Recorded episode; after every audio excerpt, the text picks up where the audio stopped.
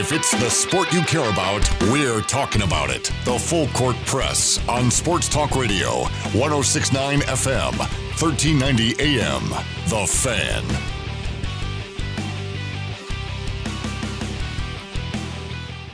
Happy Monday, everybody. AJ Salvesen here, Eric Frandsen there, 106 on FM, 1390 AM, and 106 on thefan.com, however and wherever you are. Hope you're having a wonderful Monday as we get through. Hey, uh, it's, it's not an ordinary Monday. Why? This is it's a special day today. why? May the fourth. May the fourth be with you. Oh, don't. Eric, okay. it's a Star Wars day. Yeah, cool. Adults, they live in their parents' basement make those jokes. it's a great day. Are you are you a Star Wars? Okay, so I'm gonna lay level here with you, and this might ruin our friendship forever. So be it. uh, but I have never seen Harry Potter, Lord of the Rings, or any of the new Star Wars movies. Wow, Are you proud of me? uh, that's uh, that is a feat to be achieved. No, it's not because I don't want to sit through a three and a half hour movie learning about Pokemon versus Dumbledore or Doodledorf or whatever his name is. Doodledorf. I don't know about Princess Leia and uh, what's that one weird kid uh, on Harry Potter, like Harry Potter's best friend. What's his name? Ron Weasley. Yeah, or uh, Schmiegel versus uh, um, versus R two D two. Like no one cares. No one cares. Never and you know thought what? of doing a one versus another in a different franchise, I, but pu- I put a bag of licorice, okay, of red Twizzler licorice or red vines to you if at least two of our listeners liked all three Lord of the Rings, Harry Potter, and Star Wars. And I've seen every single one of them. You have to have seen every single one of them Harry Potter, Lord of the Rings, and Star Wars, and like them all. Like, like each series. you, don't think there's two of our listeners out there No way. Absolutely no who way. would qualify? They're smarter than that. They realize that there's better things, like Tiger King. oh my god! 435 339 0321 if you want to text in. 435 752 1069 if you want to call in. Okay, I, I know this is not a non sports subject, but I mean, we are getting through COVID 19 one day at a time. Honestly, though, if you've seen every Star Wars, Lord of the Rings, and what's the other one, Harry Potter movie, and you liked it, I'd love to hear from you. 435 339 0321. I'm just, have you? Oh, yes. And you liked them all. Yep. No problems at all. No problems at all.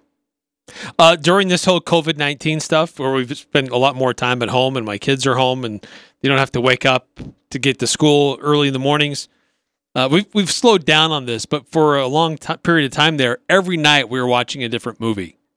And we were going through different like series. We saw Indiana Jones series. We saw the Hunger Games. We watched the Hobbit and Lord of the Rings extended versions. Back to the Future. Back to we the didn't do Future- the we didn't do a Harry Potter marathon. Back to the though. Future 3 is horrible.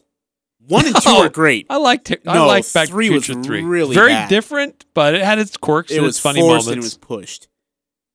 435 339 0321 if you want to text in, say hello, um, and give us your thoughts on Star Wars, Harry Potter. the Lord original Back to the Future is the best though.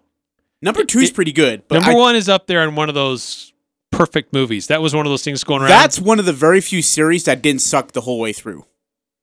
Because there are series where you're just like, okay, now we're even Oceans 11, 12, and 13. Like 12 was just let's throw it out there yeah, and see if it twelve sticks to the shouldn't wall. have never existed. Yeah. See, that's the thing is that in Back to the Future, you really don't have that. Look, I don't like Back to the Future 3, but it still belongs.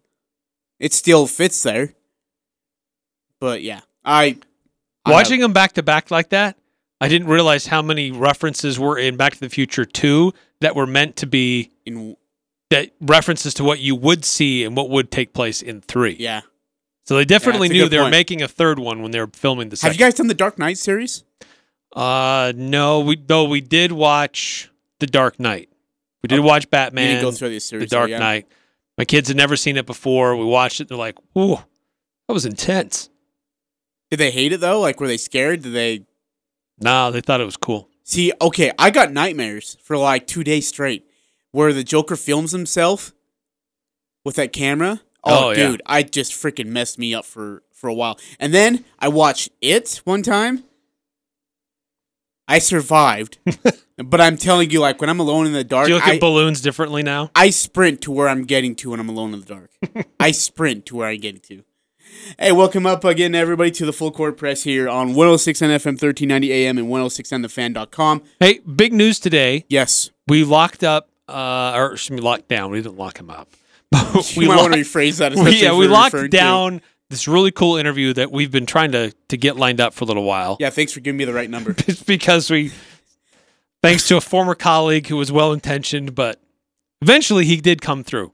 Um, we, we're going to talk to Phil Olsen tomorrow, No big deal. the last Aggie taken in the first round 50 years ago. It's been a long time. I, So- I've got a lot of questions for him, you know, based on the fact that like, and I want to know if living in, and honestly, it, it was really this playing in Merlin Olsen's shadow, ever just got to him, because that really what it, it's it's it's almost what it seemed to be. Everybody I talked about Phil Olsen, oh well, Merlin Olsen was better. I didn't even ask that. I just want to know what he was like as a player. But everyone brings up Merlin Olsen when they talk Phil Olsen. Yeah, they do. But um, you know, he had a he had a great college career. Yeah. Uh, he played at Logan High. He played in the NFL for many years. Um, and so, uh, be interesting to compare his experiences with what Jordan Love may be going through now. Yeah. So, really excited for that. That's going to be tomorrow. So, stay tuned for that. We'll have Phil Olsen joining us, uh, Aggie great and NFL great, and uh, sharing his personal experiences of being drafted in the NFL and um, and how that may relate to uh, what Jordan Love may be walking into.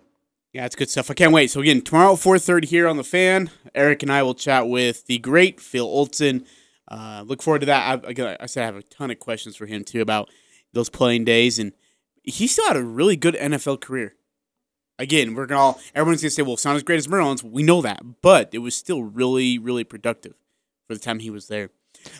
Uh, as we all heard at the top of the hour, we'll, uh, we'll and we'll break down some stories as we go. We're going to talk about uh, the Louisville situation, uh, baseball, NBA basketball. They're optimistic that they can finish the season, and of course, with NBA basketball, I also want to uh, kind of start break down to parts five and six of the Last Dance last night of the Dream Team. A lot of interesting things. You saw the competitive side of Jordan in the in, in parts five and six. You really saw the you know the whole Clyde Drexler situation, the Charles Barkley, um, the the gambling, and a couple of interesting quotes as well. Did you do you hear Dan Patrick earlier today this I morning? didn't. I didn't. No. So they had the, the the director of this documentary on, and they they uh, said hey, you know they noticed that John Stockton was not spoken to, and uh, the, the you know why isn't John Stockton participating in this in this documentary? And basically, he said, "Look, we we chased him down for months." And finally, John Stockton said, "Look, I'm not interested in being a part of a puff piece for Michael Jordan," and basically shut it down. wait, wait, wait, wait, wait, wait, wait. Time out. Really? Yeah, I gotta find this quote. Shut up. yeah, really interesting. So wait, wait, wait. So John Stockton's not going to be in it then? No. According to the comments that were made today, And and who was on the show with him again? I'm sorry. there's like the direct, I can't remember if it was the director or the producer of the documentary. Oh, uh, Jason Hehir. Okay, so it's interesting. He was on with Rob Perez, Worldwide Wob, as we know him on Twitter, and he talked about how the documentary wasn't finished. In fact, they were they were about to interview Stockton the day before COVID nineteen hit, and then when that hit, the pandemic hit, and everything kind of went into chaos. He never clarified whether he got the interview with Stockton or not. And then uh, later on, he talks about how um, that it was just hard to get some people because of the situation itself. And he almost, it seemed like he was referring to Stockton, but he was blaming it on COVID 19. Well, some of his comments today with uh, Patrick were like, look, we chased him for two months, January and February, made multiple attempts to get with him and uh, tried to have him participate. And then he basically came out and said, look, if this is just going to be a puff piece about Michael Jordan, I'm not I'm interested. out. Wow. Good for him. Yeah. Okay. So here's the thing. Uh, I've been no, I've heard that Karl Malone is in it, but he gives some very strong takes on the Chicago Bulls, and they're not positive. Uh, so I always kind of wonder if Stockton, because Stockton's such a high road guy, right? Always Yeah. takes the high road, says the nice right things, even when you shouldn't have to. Um, and you're right. It is with uh, it is with uh, Jason Hehir. Uh, You found the quote? and I am actually looking for the quote right now. I'll, I'll find it and then we'll play it here in uh, later in the hour. Um, but eh, the thing about John Stockton is he's competitive as all get out, and and those two final losses bug him at like at no regard. They absolutely bug him that he didn't win one of those two NBA finals. And I love that he says, you know what? You guys are going to kiss up to Jordan? Great. Jordan wants his ego scratched? Wonderful. I'm not going to be a part of that. I'm, I'm kind of bummed out. I want to hear his, because this is kind of a let it all out there documentary. Hey, you're an opponent. You hate Jordan? Great. Say it. Hey, you hated Dennis Rodman? Great. Hey, you hate your own owner? Let it hear. You know, I, I'd love to hear it. I want to hear what Jerry Sloan would have to say about it. Yeah. Because there's word that, you know, Jerry Sloan being in Chicago and having the great NBA playing career that he did with the Bulls and Phil Jackson coming in, Phil, for some reason, had this little bitterness towards Jerry Sloan. Uh, and I, I, I've looked for it forever, but there was a quote from, uh, it was after he retired, and they asked him about Jerry Sloan, and he said, "Yeah, well, I have two championships, and both are against him, and supposedly great teams." I have not been able to find that quote. I've looked everywhere.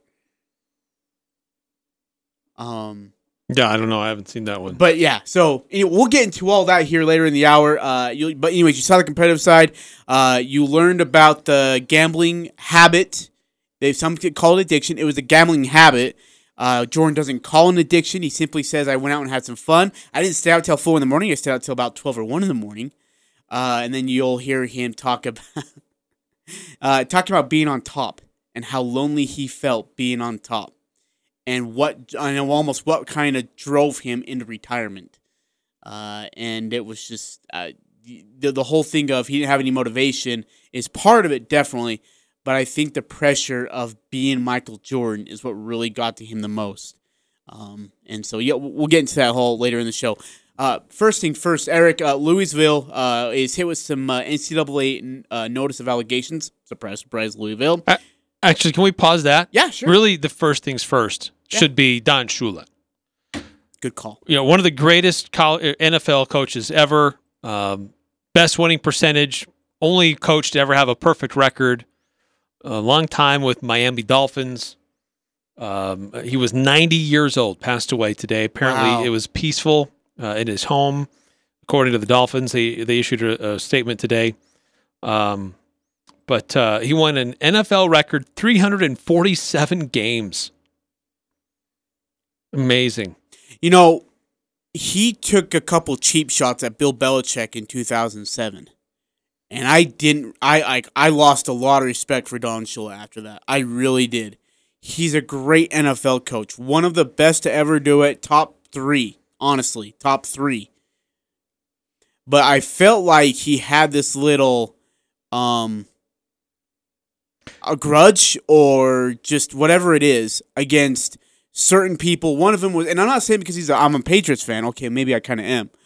But the fact that he just couldn't let it go and he couldn't say, you know, Bill Belichick's a great coach. It, it was, hey, there's an asterisk next to this, and there's an asterisk next to these 500 wins. He's, there's an asterisk to this Super Bowl title. Like it's just, it never ended with him, and it bugged me that he couldn't just say, you know what, way to go, great career. Uh, Belichick did have a, a statement that he released about Don Shula. Call him a cheater by chance? Don Shula is one of the all-time great coaching figures and the standard for consistency and leadership in the NFL, Belichick said. I was fortunate to grow up in Maryland as a fan of the Baltimore Colts, who, under Coach Shula, Yep. were one of the outstanding teams of that era. My first connection to Coach Shula was through my father, whose friendship with Coach Shula went back to their days in Northeast Ohio. I extend my deepest consol- condolences to the Shula family and the Dolphins organization. Uh, well said by Coach Belichick. As you mentioned, he had an NFL record 347, won an NFL record 347 games. Uh, that's including playoffs, by the way. Uh, 17 and 0 and 72. Uh, And you know what? It, some people may kind of get uh, you know their their feathers ruffled about the the, the Dolphins, um, that organization, those, members of that group from back then, lighting up a cigar after Oh, I think it's cool. whenever the I have the, no the last with it at all. undefeated team finally loses. Um, and I think it's a cool thing. Maybe I'm not promoting smoking cigars by any means, but I think it's a cool thing they To do something to celebrate. celebrate. Like, hey, look, we're still the only guys that were able to pull this off in the NFL. It was so hard. No one else has done it. Patriots the closest to come to that, Yeah. and even then, in there, as great as they were, they were not able to pull it off. But you know what? Tom Brady said something. Actually, no, excuse me. It was Bill Belichick who said it after in, a, in some kind of a interview with uh, Patriots.com. He had said it tells you how hard it is to get there and win it all, to win every single game. And he says, well, sure, we had a few more games. But then he referred back to Don Shula and he said, to go 17 and 0 is the hardest thing to do. To win every single game, including the playoffs, and then get to the Super Bowl and win that is exhausting and then he credited with just huge amounts of appreciation for what Don Shula did. And you know, as you mentioned, he coached with the Colts. He was at the time the youngest NFL head coach when uh, he was hired by the Colts. In fact, I think he coached against the Jets when the Jets upset the Baltimore Colts sixteen to seven in the Super Bowl, Super Bowl three, uh, I believe it was when uh, Joe Namath had that guarantee game. Um, but I mean, a, a long-standing career. He resigned after the '95 season. Uh, was that 95 that he resigned? Really? I didn't know that. Um, 33 seasons as a head coach, though. message on our, our text line. oh. from 5338. Today, the FCP should observe not one, but several moments of silence to remember the passing of the winningest and greatest coach in NFL history, Don Shula. Every other coach is so far behind, you would need a telescope to see them. uh, Bill Belichick has uh, threw out the telescope and uh, and is probably standing right behind him or close to. Yeah. Honestly, like as look, I know a lot of people don't like Bill Belichick, but for his career, marks right up there with Don Shula, and he's one win You away from being another perfect team that's standing with him, and he's not. And there's a He's what got if a lot of rings and a lot of my Super Bowl appearances, and he's done it in, in in a salary era where you can go where you want and get the money that you want whenever you want. And so uh, I'd probably play him. Chuck Noll was there too for a little. I thought Chuck Noll was a great coach uh, for the Pitt, Pittsburgh Steelers. Um, Jimmy Johnson would have had a great career if Jerry Jones wouldn't have ran him out. Um, but uh, nonetheless, yes, uh, celebration to Don Shula, the great NFL coach for the Baltimore Colts, and then of course the Miami Dolphins, twenty six with Miami, seven with uh, with uh, the Baltimore Colts. Uh, wow, that kind of makes you just think about holy crap, we're in like every so every time someone dies, we're in a new era, right? Kobe Bryant, um, and then of course now Don Shula, and it's just it's like, gosh, dang it. Uh, in fact, I remember uh, Don Shula, and I shouldn't even bring this up, but I think it was in '95, wasn't it, when uh, the Dolphins, Dan Marino, got blown out by Jacksonville Jaguars, and everyone kind of said that was the end of it for Marino and for Shula. I believe it was '95. Maybe I'm wrong. Um, but the guy had what five Super Bowls, two losses. So I think he went three and two. Lost to the Redskins. John Riggins and the Redskins, the Hogs, one of the best teams, underrated. And then of course lost to San Francisco Niners, who were the hottest offense in the NFL. Uh, that was a blowout, 38-16, I believe. Uh, was a final score. Then they put on a clinic. The Niners. Everyone was thinking to shoot out and ended up being that. You know, all fans whenever see an offense, and the wrong one showed up. But uh, nonetheless, Don Shula, one of the greatest coaches to ever uh, stand on the NFL sideline, has passed away at the age of 90. More of the full court press coming up. Talking the sports you care about. The Full Court Press on Sports Talk Radio, 1069 FM, 1390 AM. The Fan.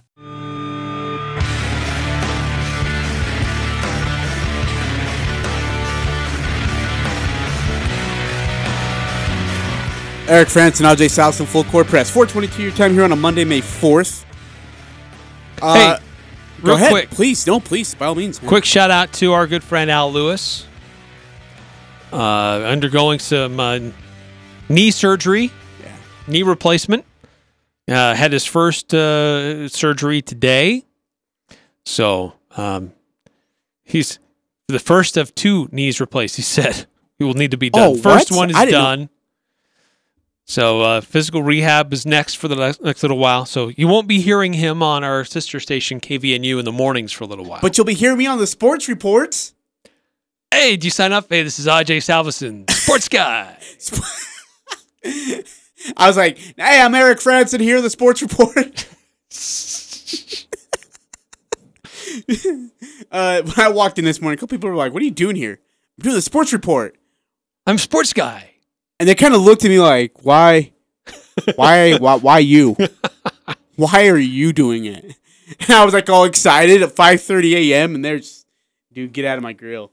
Get out of my They're grill. still trying to wake up. Eric, we got some good news about baseball. We have, we see a light at the end of the tunnel. I hope so. Certainly, there is uh, there's light overseas. Korean baseball is starting. You know, South Korea has been very, ve- South Korea has been very aggressive in tracing and testing, and as a result, their economy is opening back up. Their sports world is opening back up ahead of most other uh, countries and way ahead of schedule. Um, and so as a result, ESPN is making this big deal because, hey, finally, somebody in the world out there has live sports. So ESPN's making a big deal that they're, they're we all get to watch some Korean baseball. So pick your favorite Korean baseball team and let's follow them.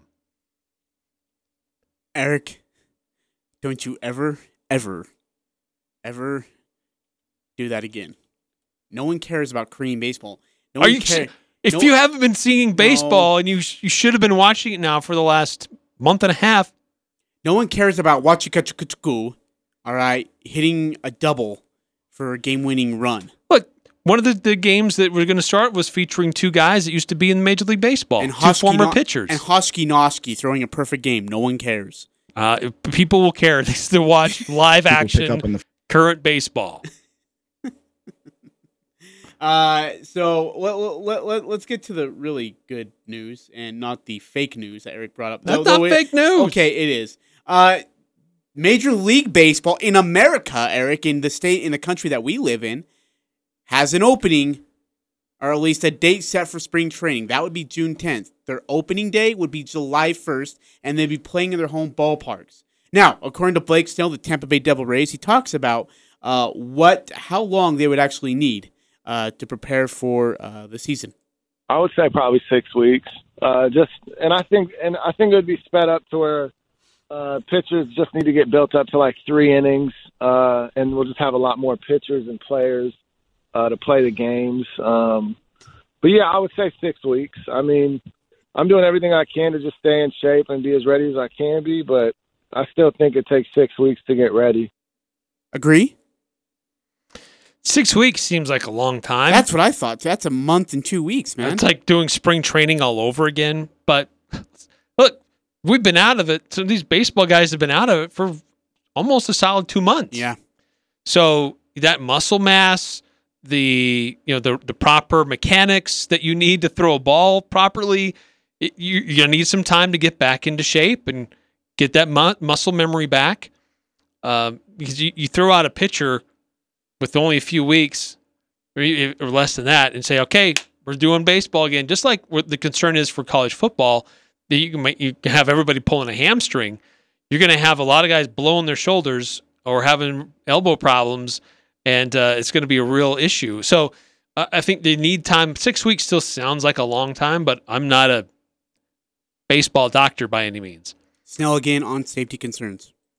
Especially at least to start it off to make sure everyone's good and then where are people staying how do i know who they're with like it's super hard to trust everyone and know that they're going to be uh, as committed to staying away from people and and just being as healthy as they can be so um i don't know i think i think testing is huge for me personally but um and also where players are staying who they're around because you don't know if they're hanging out with a lot of people or not so for me um, I haven't left the house one time. Everything has been brought into me. Uh, I don't really hang out with nobody, so I've taken it really serious. So for me, I, I would just hope that all the players would be taking it that serious. So no one has the chance to really to get it or for it to spread. Because if one person gets it, doesn't know, then everyone is going to get it. I think that's been our major concern, Eric, with every single sport. If one person has it, it's going to spread to everybody else, especially on the field or on the court.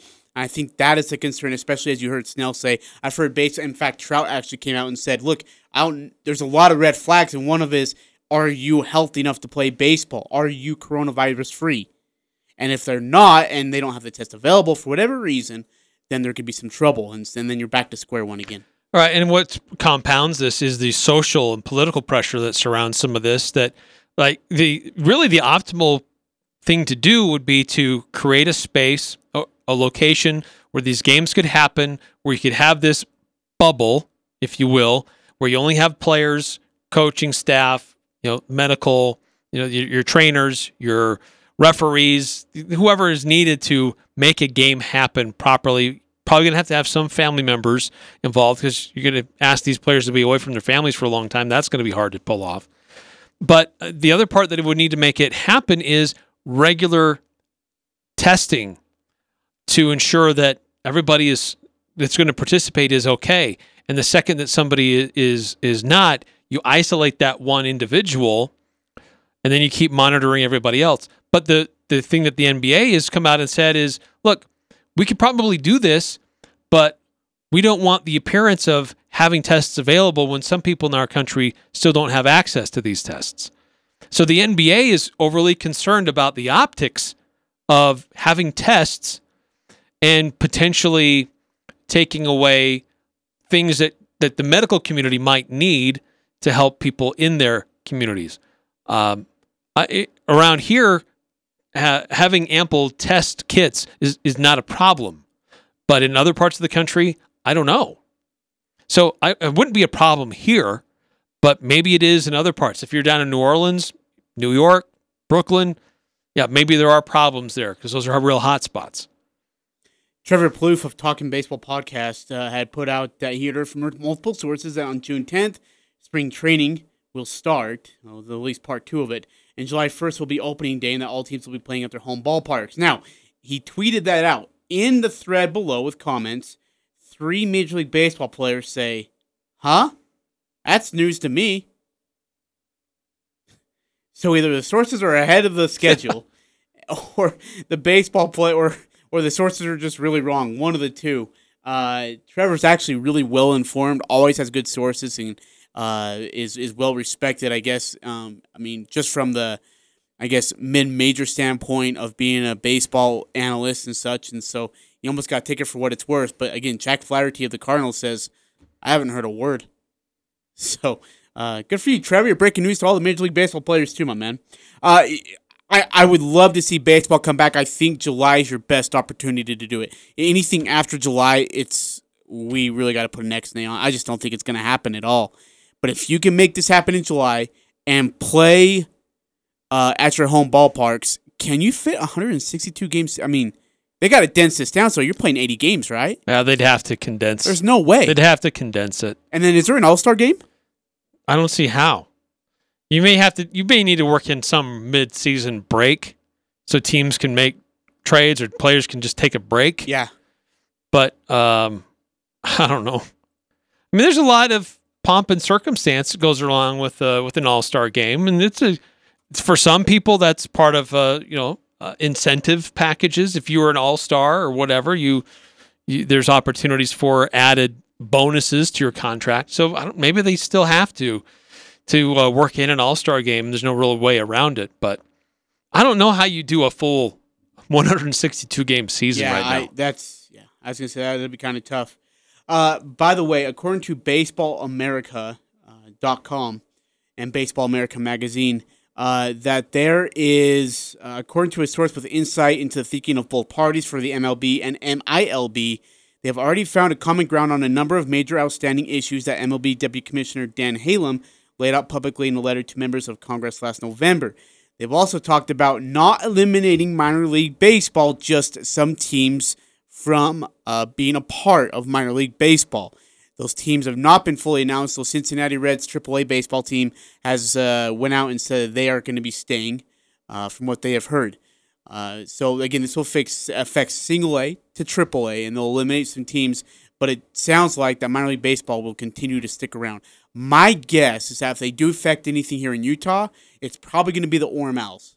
That would be my guess. I think they keep Salt Lake, of course, and Ham Right. Angels. Higher affiliation. And I think Ogden Raptors actually stick around too. I do not think the Orem Owls will though. Um, again, that's not that's just pure speculation. There's no um, credible source to that except my own voice.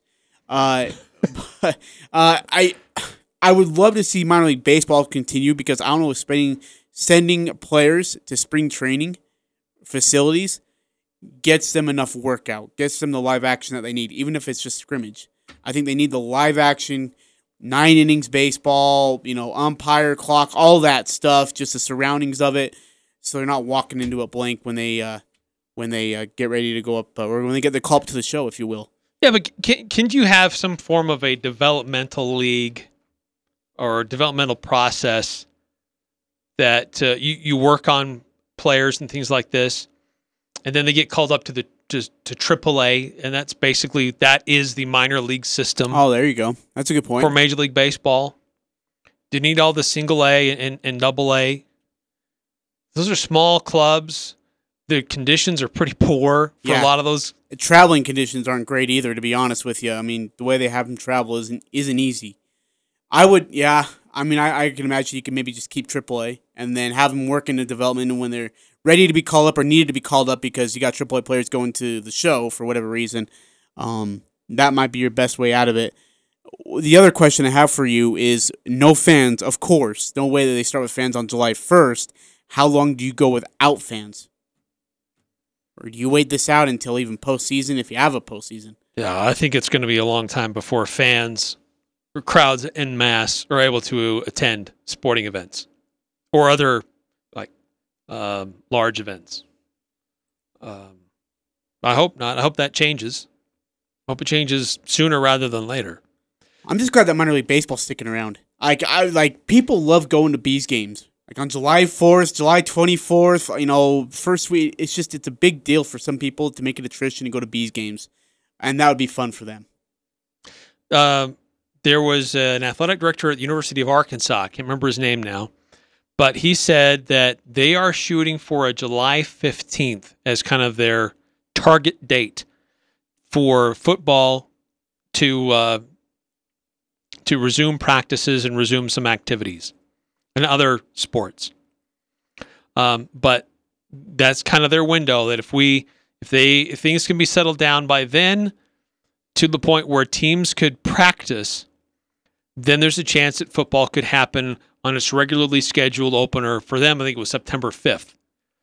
But there's others that are out there saying, look, while it might be fine and dandy for one school or one conference to do uh, one time to open it up, while others it may still be delayed.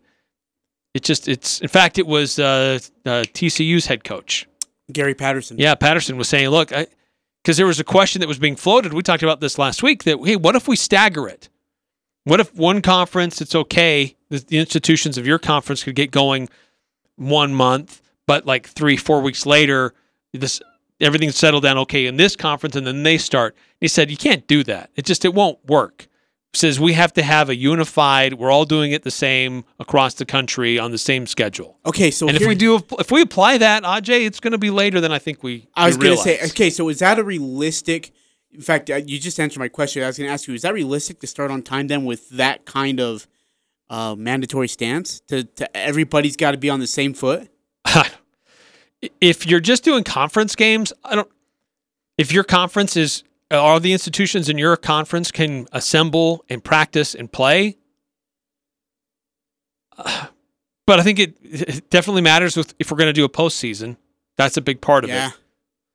Because the Mountain West will not start. I mean, the Mountain West Conference as a whole will not be ready at the same time that the Big 12 is ready as a whole. The SEC as a whole will not be ready at the same time as the Big 10 as a whole. No way. And so, I, and then I think that's why we'll be limited to just conference games. That they'll wipe out the uh, non conference games. If they do keep the non conference games, it is going to be incredibly tricky. I don't know how you make it work. Yeah, I don't know. because a lot of that is is based on uh, financial opportunities, based on tune-ups for getting you ready for the conference schedule, and you just go right into it. But you know what? Unique circumstances. It affects everybody pretty well equally. So it may just come down to it. If we're going to play, if it's between playing or not playing, maybe that's the only way to do it. Uh, so one more time, give us that uh, NBA news you're hear you're hopefully hearing about that they might have a uh, a hopeful date to start on at least just to get teams in. For the NBA? Yeah. Um, I don't remember that hearing that one. Oh, okay. I thought you said there was a date there. I No, that was from uh, uh, that date was from the University of Arkansas. okay. Their oh, AD what- saying July fifteenth is kind of what they were shooting for. If they were to have, if they were to have this the regular season start as scheduled on September fifth, July fifteenth is their is their day that they're look they're kind of keeping in mind that if things are lifted enough where they can start practicing, um, and, and having groups together like that, that's kind of their their target date, July fifteenth, and the season starts when? September fifth. Not happening. That's a six seven weeks. So you got to put a depth chart, roster, and everything together in six weeks, and know who you're starting, and have your kids ready to go for opening day. Whew. Opening kickoff, I should say. Whew, boy, that's that's asking a lot. That's asking a lot. All right, we're gonna take a break. Coming back, we got more for you. Clean Last Dance Part Five and Six. Uh, we'll get into some more baseball news as well, and uh, get to some NBA stuff. NBA is optimistic that they can start, or excuse me, that they can complete their season, including the playoffs. Yeah, we got some audio from Woj and from um, Windhorst about uh, B Dub. yeah some of the some of their sources and what they're telling them about potential to finish this season out. Is it still realistic or not? And then how that affects 2020 2021 season. The Aggies are number one here. The Full Court Press. Connect with us on Facebook, Twitter, and online at 1069thefan.com.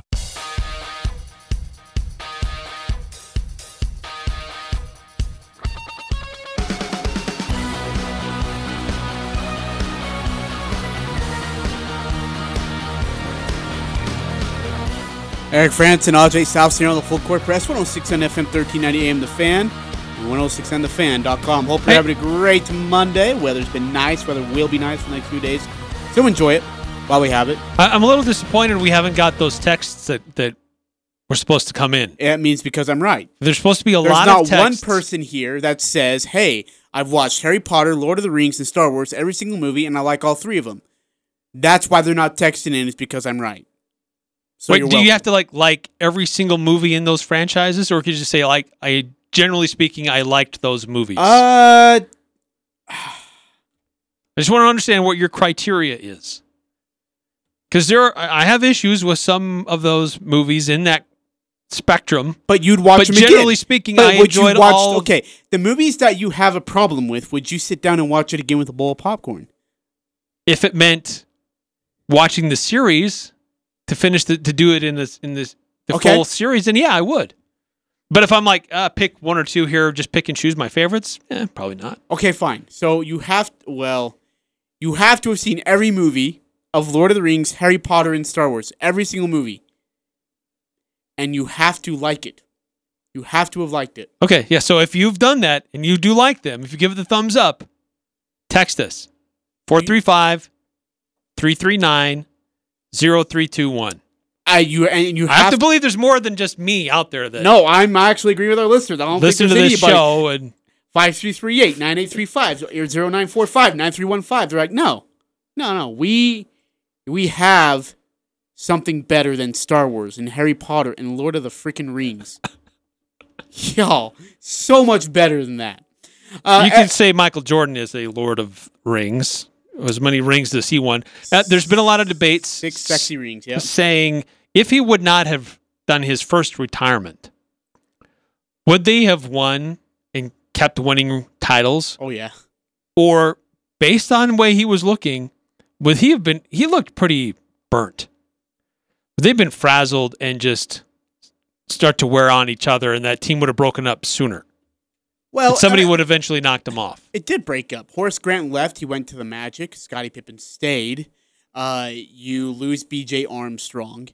Uh, so they still, but they still come. I mean, look, they still ended up in the Eastern Conference Finals. That that Eastern Conference Finals trip might have been Phil Jackson's best coaching he ever has done in his coaching career ever. Doing what he did without Michael Well- Jordan and still winning. And it really solidified the excellence of Scottie Pippen. I think it's more Phil Jackson. I don't think it was Scott. Look, Scottie Pippen's a great basketball player. There's no doubt. But Scottie Pippen was not that good without Phil Jackson and without Michael Jordan. Okay. I mean, certainly it's easy for a lot of good players to look great when you're surrounded by arguably one of the greatest coaches and arguably one of the greatest players of all time. Now, with that being said, Kobe Bryant and Shaq didn't suffer from such a thing. They were great even without Phil Jackson. They won rings without him. Yes, Scottie Pippen was different though. Again, Wait, did Kobe win without it? Did Yeah. he win a championship without Phil? uh, no, but, but you know he he only had Phil. let's See, Yeah, we have to take that back. he had Phil Jackson until 2011 or 12. That's that's when they got swept by Dallas, I believe, and he called it quits. And then Kobe got old, dude. But he was playing with guys like Sasha Vujacic, like I mean, uh, a worn down version of Lamar Odom. He was dating freaking what's uh what's her bucket? Uh, One of the Kardashians. yeah, which is which is a career throwaway in your own move. Um, and then so Lamar Odom wasn't even on the even there. Derek Fisher was really out of his prime. Uh, and so I don't think I'd blame that as much on Phil Jackson not being there as the team just being absolutely old and crap by then. And not to mention you tore your Achilles and you had a horrible knee. But what's interesting in this is uh, this whole Bulls documentary, as we we kind of teased this earlier on, is that they're talking to quite an interesting cross section of of Oh, dude, players. We're talking like Carmen, Okay, players, yes, and celebrities like President Barack Obama, who they labeled him as a Chicago citizen. President Barack Obama, Yeah, oh, yeah, Carmen Electra, and then of course players. You have Patrick Ewing, Isiah Thomas, uh, Joe Dumars, John Salley. No, Dumars not sorry, but John Salley was in there. Uh, Charles Barkley, uh, Danny Ainge. Um, yeah, there's yeah, and but we're still missing a few players who were very key poignants of Jordan's career at the end. especially at the end. And you know those two his his last two championships came at the hand of the Utah Jazz. Um, and uh, one of those key guys that did not want to participate in this was John Stockton. Who was reluctant? uh, Stockton was reluctant um, because you know I finally got him on the phone. We interviewed John Stockton on March 10th. Um, This he is- March 10th. yeah. So that was Tuesday, March 10th. We interviewed him in Spokane. It was so it was so deep into this COVID crisis that that um, we decided I shouldn't fly to Spokane because we were afraid that flights would get grounded indefinitely. So we had someone out there, um, a stringer from Seattle, drove in and did that interview. He was reluctant because I finally got him on the phone after like two years of chasing him in January or February, and he said, "I don't want to be part of a Michael Jordan puff piece." And I said, I can assure you that this is not a puff piece. And I explained to him who else was participating and that he was the 106th interview in the process and, and what we were covering. Um, and then guys like BJ Armstrong were reluctant out of out of deference to Michael because they're protecting Michael and they wanted to know, you know, who these people are who are telling this story. Is Michael cool with it? There were plenty of people who, you know, it- it's not easy to get people to sit down and talk about Michael because he casts such a large shadow over people's lives still. And even careers. That's Jason uh, Jason Hehir, the director of the Last Dance, uh, who did. By the way, it is So a I- I may have- terrific documentary. When I first heard it, I may have missed misunderstood what exactly he said. So we may still see some Stockton because they did have somebody do an interview with him. So we may still see some John Stockton. I don't think we're going to see as much as we were hoping for, though, because he makes it. Because he also, and I said he read he interviewed with Rob Perez, and he said that there was three or four people that were like, don't want anything to do with this. Isn't that crazy?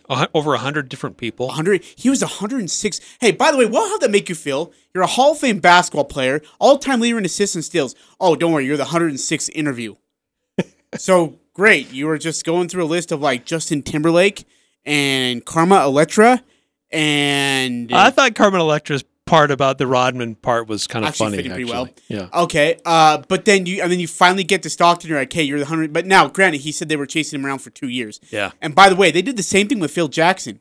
Did you know Phil Jackson wasn't totally sold on this, and they stalked him. They stalked him, and finally, uh, because Jordan was supposed to be writing a letter to all those who are going to be a part of the film and say, hey, please do take your time and sit down with this crew to interview about the Last Dance and uh, and the letter hadn't got out yet, and so they were like needing to get Phil Jackson to get going on this, and uh, and finally they're able to to track him down, and then uh, I guess Phil did the same thing, the exact same thing as B.J. Armstrong. He called Michael and said, Michael, like, is this real? Are you good? He's like, oh yeah, man, let's let's talk it up, man. Whatever you got, drop it, you know. And so, uh, no, it's really good stuff. But you know, good for Stockton right? I mean, just hey, look, the guy took over my Hall of Fame celebration. He took away my two championships. I'm not gonna get down here and be like, oh, we're not worthy. No, I like that's just not my. I mean, look, if you want to talk about me and talk about my team, I will because we belong to be in the NBA Finals and we're that dang close to winning it. It wasn't a blowout series like you want all want to think it is. So Yeah. So interesting to see if and when we do see John Stockton. I heard it comes up in part eight. Like I mean, it is like one of the very last. It's I believe it's episode eight or nine, and it is not a whole lot. Now Karl Malone comes out, and I guess he's like, heck yeah, get me out there. But uh, because he, it was just during the time of when he was wrestling Dennis Rodman in WCW, and they had this big pay per view match. But John Stockton on the other side was like, nothing to do with it. And I guess they asked if Jerry Sloan, and Jerry Sloan's not even the one that answered. It was a couple other people uh, uh, that were answering for Sloan. They said, in absolute no way will you be interviewing him at all. whatsoever." yeah, I think it'd be hard with Sloan's current medical state So to do that. well, But go ahead. I, I was gonna say we're we're limited on time, but um, it, it's it's a fascinating look at basketball over the year over the years, and some of the things that go on behind the scenes that the average person never sees.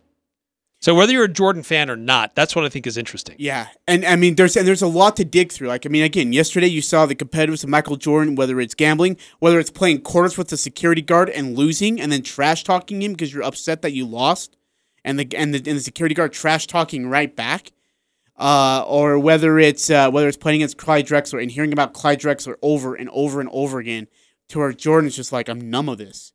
And then, of course, you have 1993, where he averaged 41 points in the NBA Finals versus Charles Barkley and the Suns, and put on an extremely incredible show while like running mentally and emotionally and physically, as he said, on fumes because he had nothing left.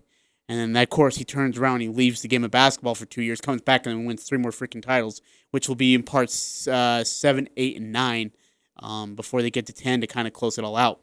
Hey, uh, before we go, there's just some stuff we want to hit on. We teased this earlier. Uh, thoughts about an NBA season this year, whether or not it can still happen.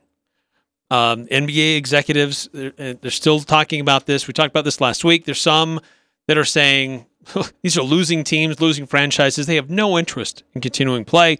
While others, this is their maybe some of their last chances to go after a ring. Interesting from Brian Windhorst what he said. Here's the first part: is that uh, that he believes, and the NBA believes, excuse me. We'll have our next. Ah, shoot, sorry. Uh, that they believe that they can finish the NBA season.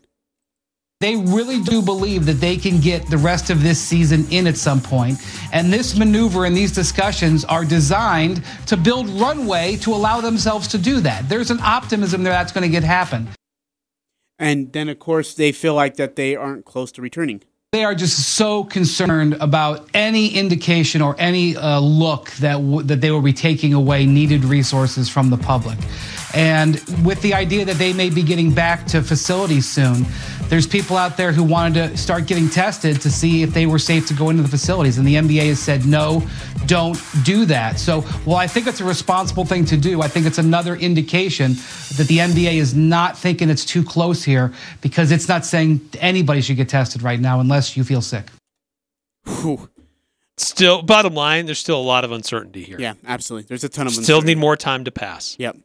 Uh, all right, again, coming up tomorrow here on the Full Court Press. Don't miss it. Eric did a great job of tracking him down. Phil Olsen, the great Phil Olsen, will join us here on the Full Court Press. For Eric Frandsen, I'm Ajay Salvesen. You've been listening to Full Court Press at 1069 FM, 1390 AM The Fan, and 1069thefan.com. I'm Dan Patrick, and this is Above the Noise. The big NFL news over the weekend was Andy Dalton signing with the Cowboys. That's interesting in its own right. Dalton is a former Pro Bowl quarterback who's looking to restart his career. But it also might say something about another Cowboys quarterback.